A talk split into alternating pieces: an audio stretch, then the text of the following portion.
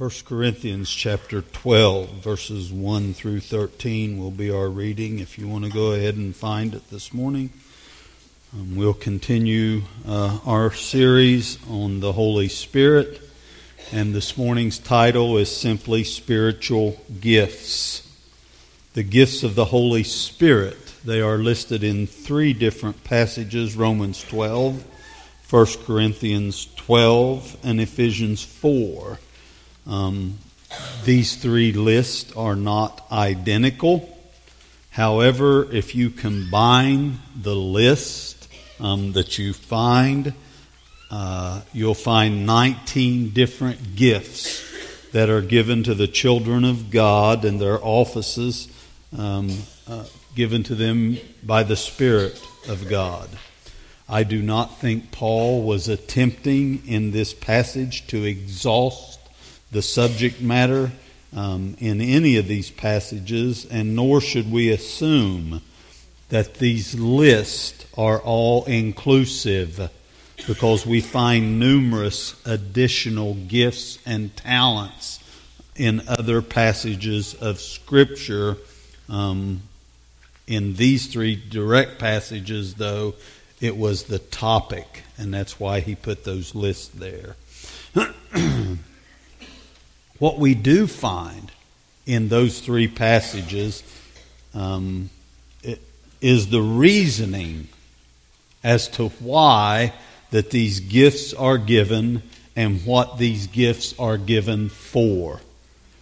Paul tells us in these three different places that members of the local church are one body.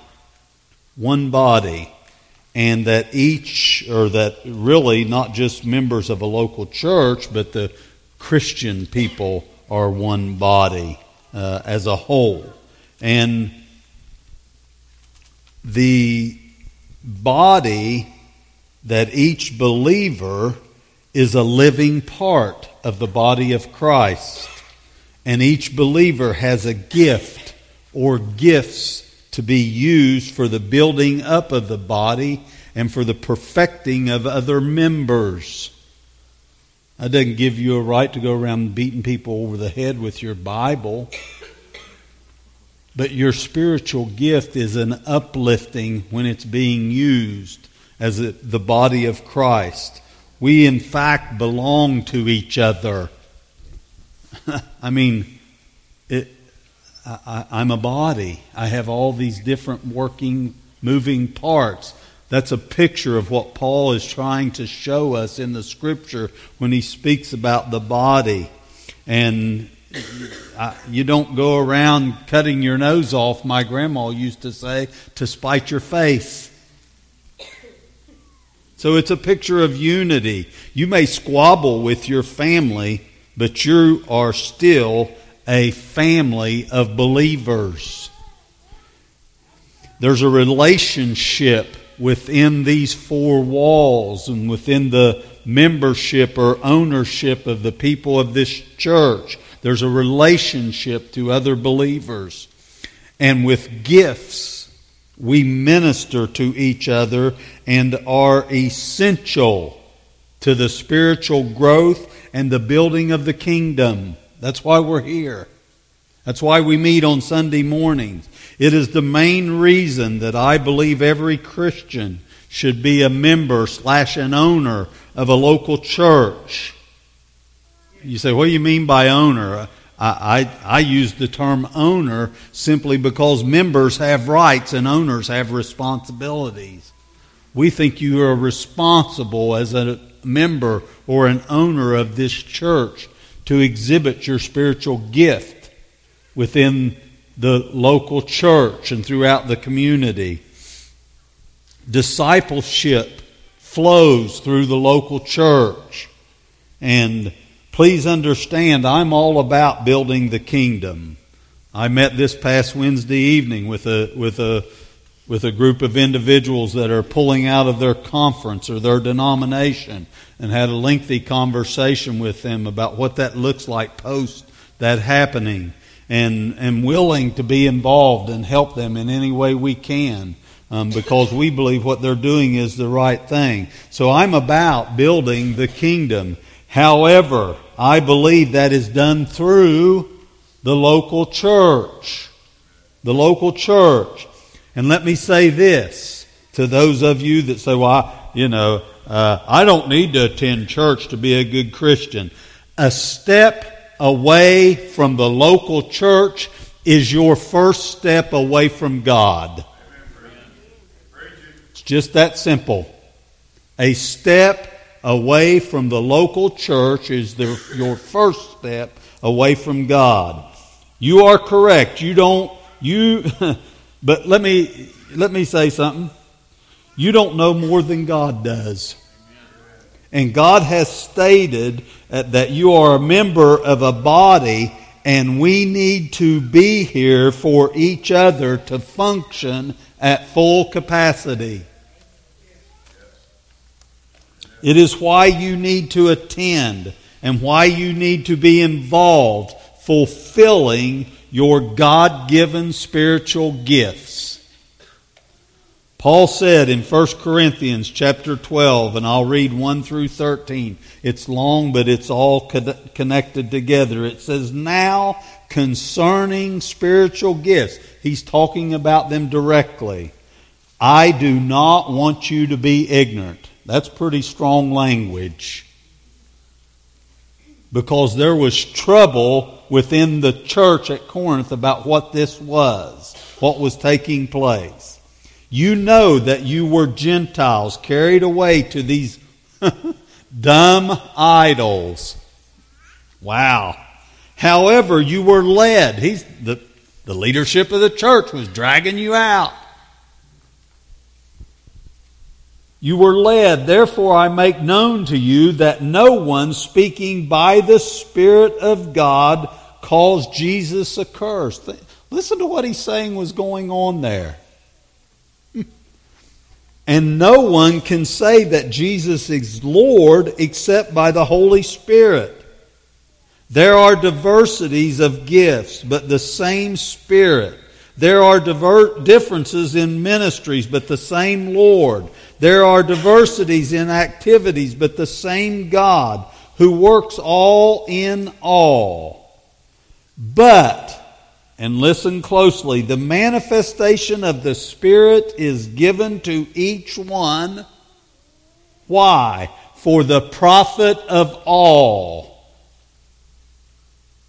For to one is given the word of wisdom through the Spirit, and to other the word of knowledge through the same Spirit. You say, well, what's the difference between wisdom and knowledge? Knowledge is I know I'm supposed to change oil in my car every so often. Wisdom is I follow through and do that.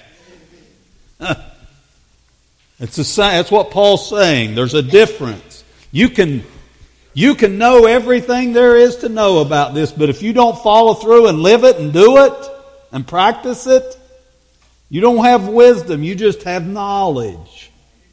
And knowledge without application is an abortion. You're just aborting it, you're, you're not using it. To some wisdom, to some knowledge through the same Spirit. To another, faith by the same Spirit. To another, gifts of healing by the same Spirit. To another, works of miracles. To another, prophecy. To another, discerning of spirits, to another different kinds of tongues, to another the interpretation of tongues. But one and the same Spirit works all these things, distributing to each one individually, not as your mama and papa or the pastor or the deacon wills, but as God wills. For as the body is one and has many members, but all the members of that one body, being many, are one body, so also it is with Christ.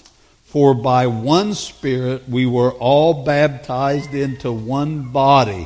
That's not talking about water baptism. That is talking about the indwelling of the Holy Ghost that comes to live inside of you. You were baptized into one body whether Jews or Greeks, whether slaves or free, dot, dot, dot. Spiritual gifts. We are in a relationship here, is what Paul is telling us. We are a family, and I would be lying to you this morning if it didn't, if I didn't, if, if I said it didn't bother me when someone just gets up and walks away. It's like we've severed a finger. It's like we've amputated a leg. Everyone's gift is important in this church. There's none that that what you do around here, even if it's just come and show your smiling face of encouragement, it's important. I told Brother Dave this morning, it's good to see him. He's been having trouble with his, with, with his sheep and he's having to babysit them. I said, Man, I, I have to go get my own water and it's sometimes hot. You know why? Because that's something he takes care for me every week. He makes sure I have a cold water. That doesn't seem like very much to you, but that's important to me especially when I start hacking and coughing my head off up here. And it's the same with everybody here. The little things that you do make a difference. And we're about making a difference and not points. You will not find me standing on a street corner beating a drum about politics or, or abortion or, or homosexuality I'm not about making points. I want to make a difference in the lives of people. You say, well, how do you do that if you're not beating your drum? By preaching Jesus Christ and Him crucified. And when He saves you, He will make a difference in your life.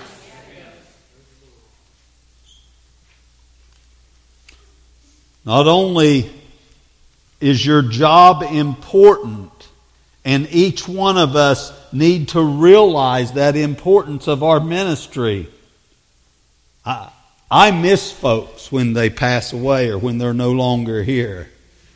Our church feels the repercussions of a Verby Brock moving on to heaven.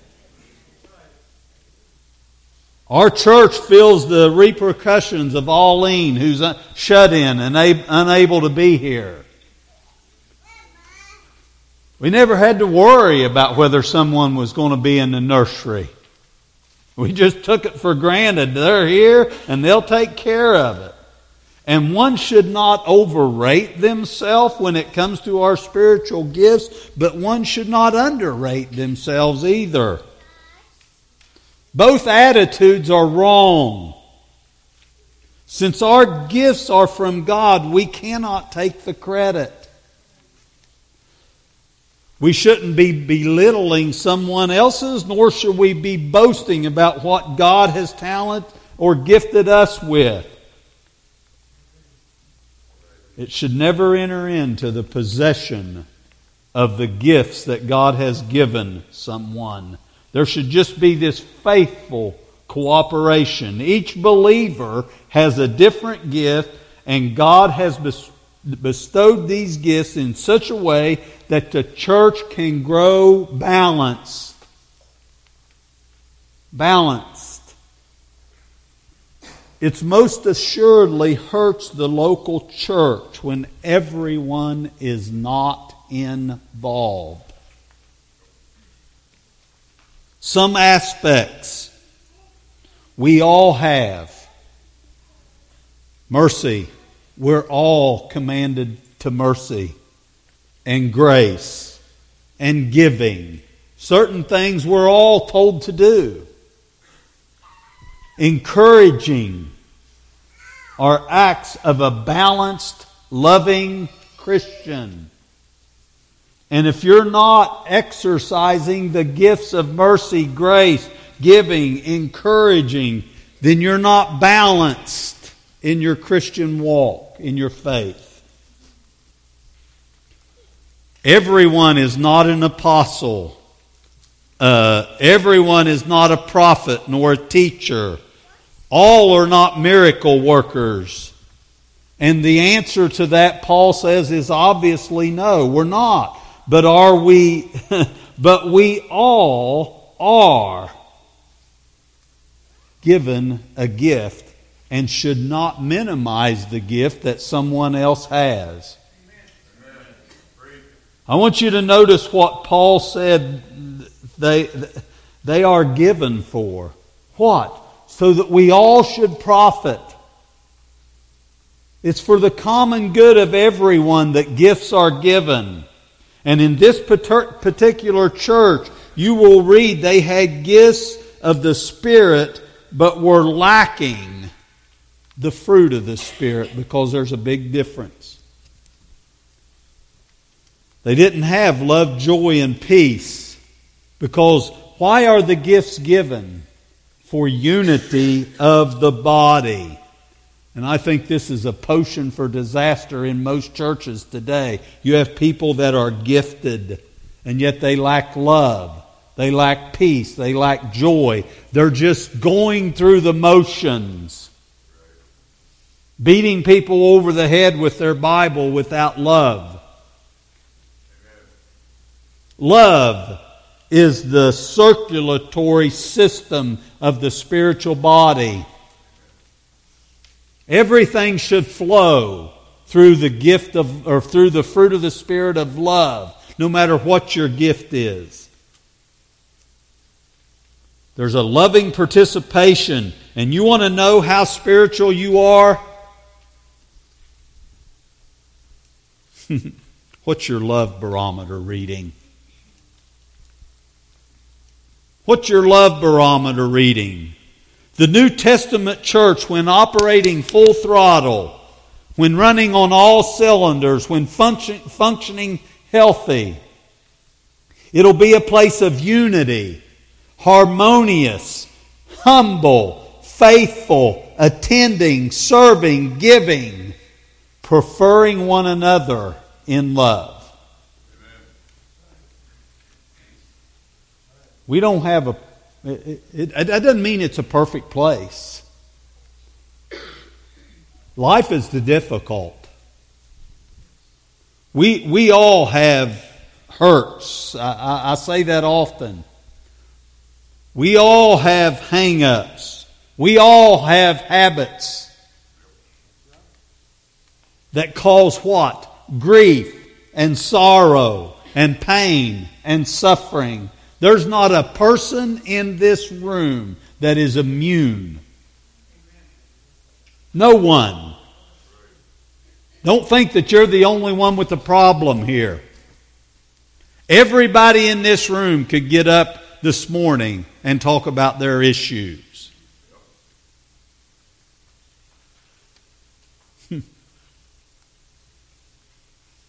But we should be a place of hope, of encouragement, patient, faithful in prayer, sharing in each other's burdens, not meddling.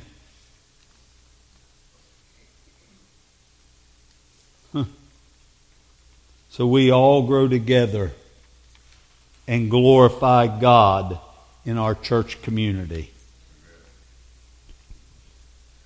This is not a museum for perfect relics to set on shelves. This is a hospital for sinners to find Jesus. This is a place for those that are suffering through their bonds of sin, their alcoholism, their addiction, their loneliness, their living, their their their uh, lying, cheating, stealing. No matter what the sin, this is a place of healing to find Jesus. This is also a place for sick saints to be restored.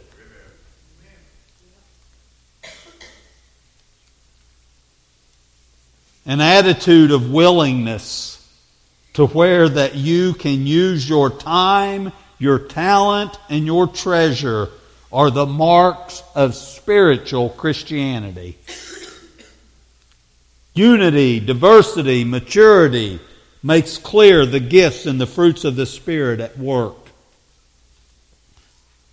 Souls being saved and lives being changed are simply the spoils of our efforts. Spiritual manifestation, and I'll close, that draws attention to oneself always from the mission of winning the lost and discipling those that are won, are not of God.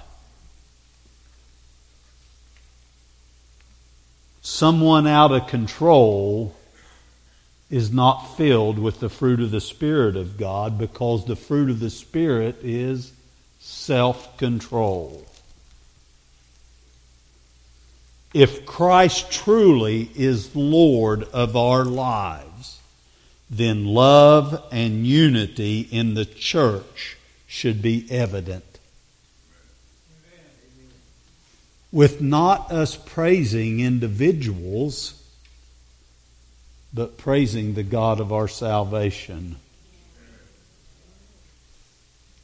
Division, dissension, only weaken the testimony and gives Christianity a black eye. Philippians 2 13 through 15 says, For it is God who works in you both to will and do his good pleasure. Do all things without complaining and disputing, that you may become blameless and harmless children of God without fault in the midst of a crooked and perverse generation, among whom you shine as lights in the world. That's our spiritual gifts, shining as lights in the world. I ask you this morning, my heart yearns. Are you in a good place? Are you saved at peace with God? Is your future destination settled? Do you know heaven is your home if you died today? I'm not talking about a hope so salvation, I'm talking about a know so.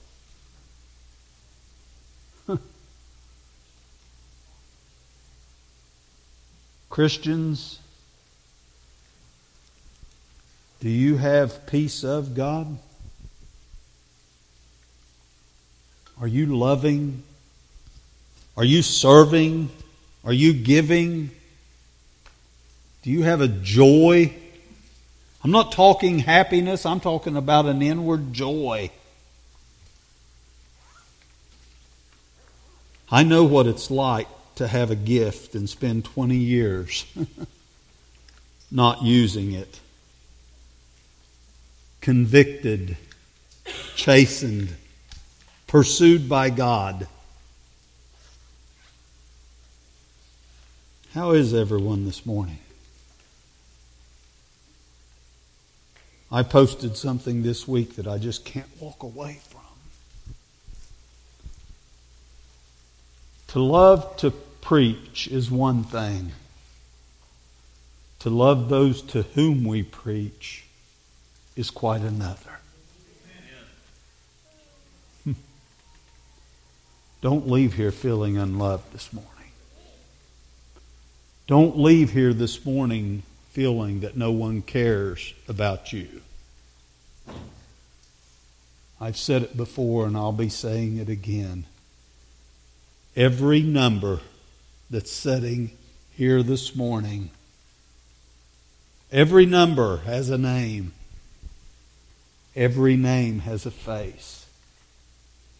Every face tells a story. Your story matters to us. But more important, your story matters to God.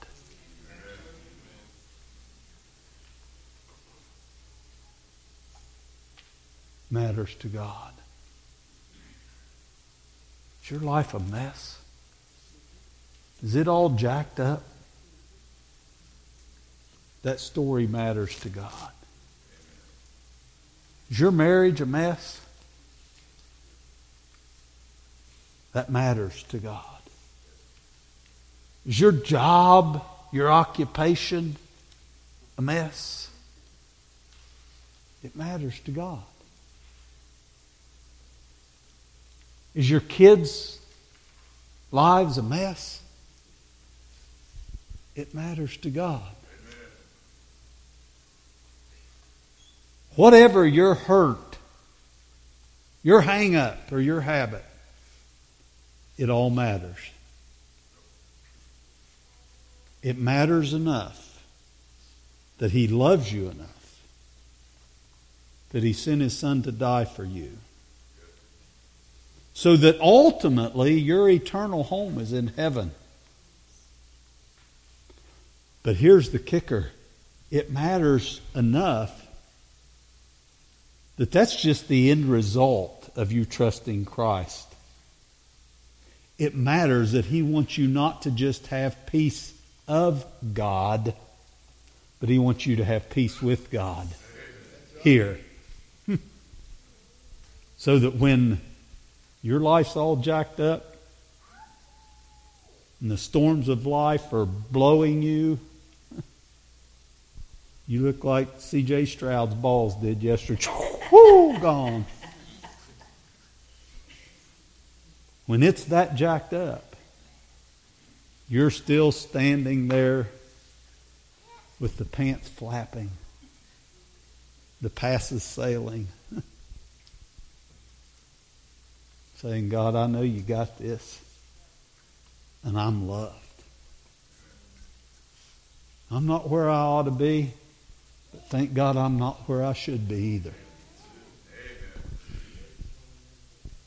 And you still love me.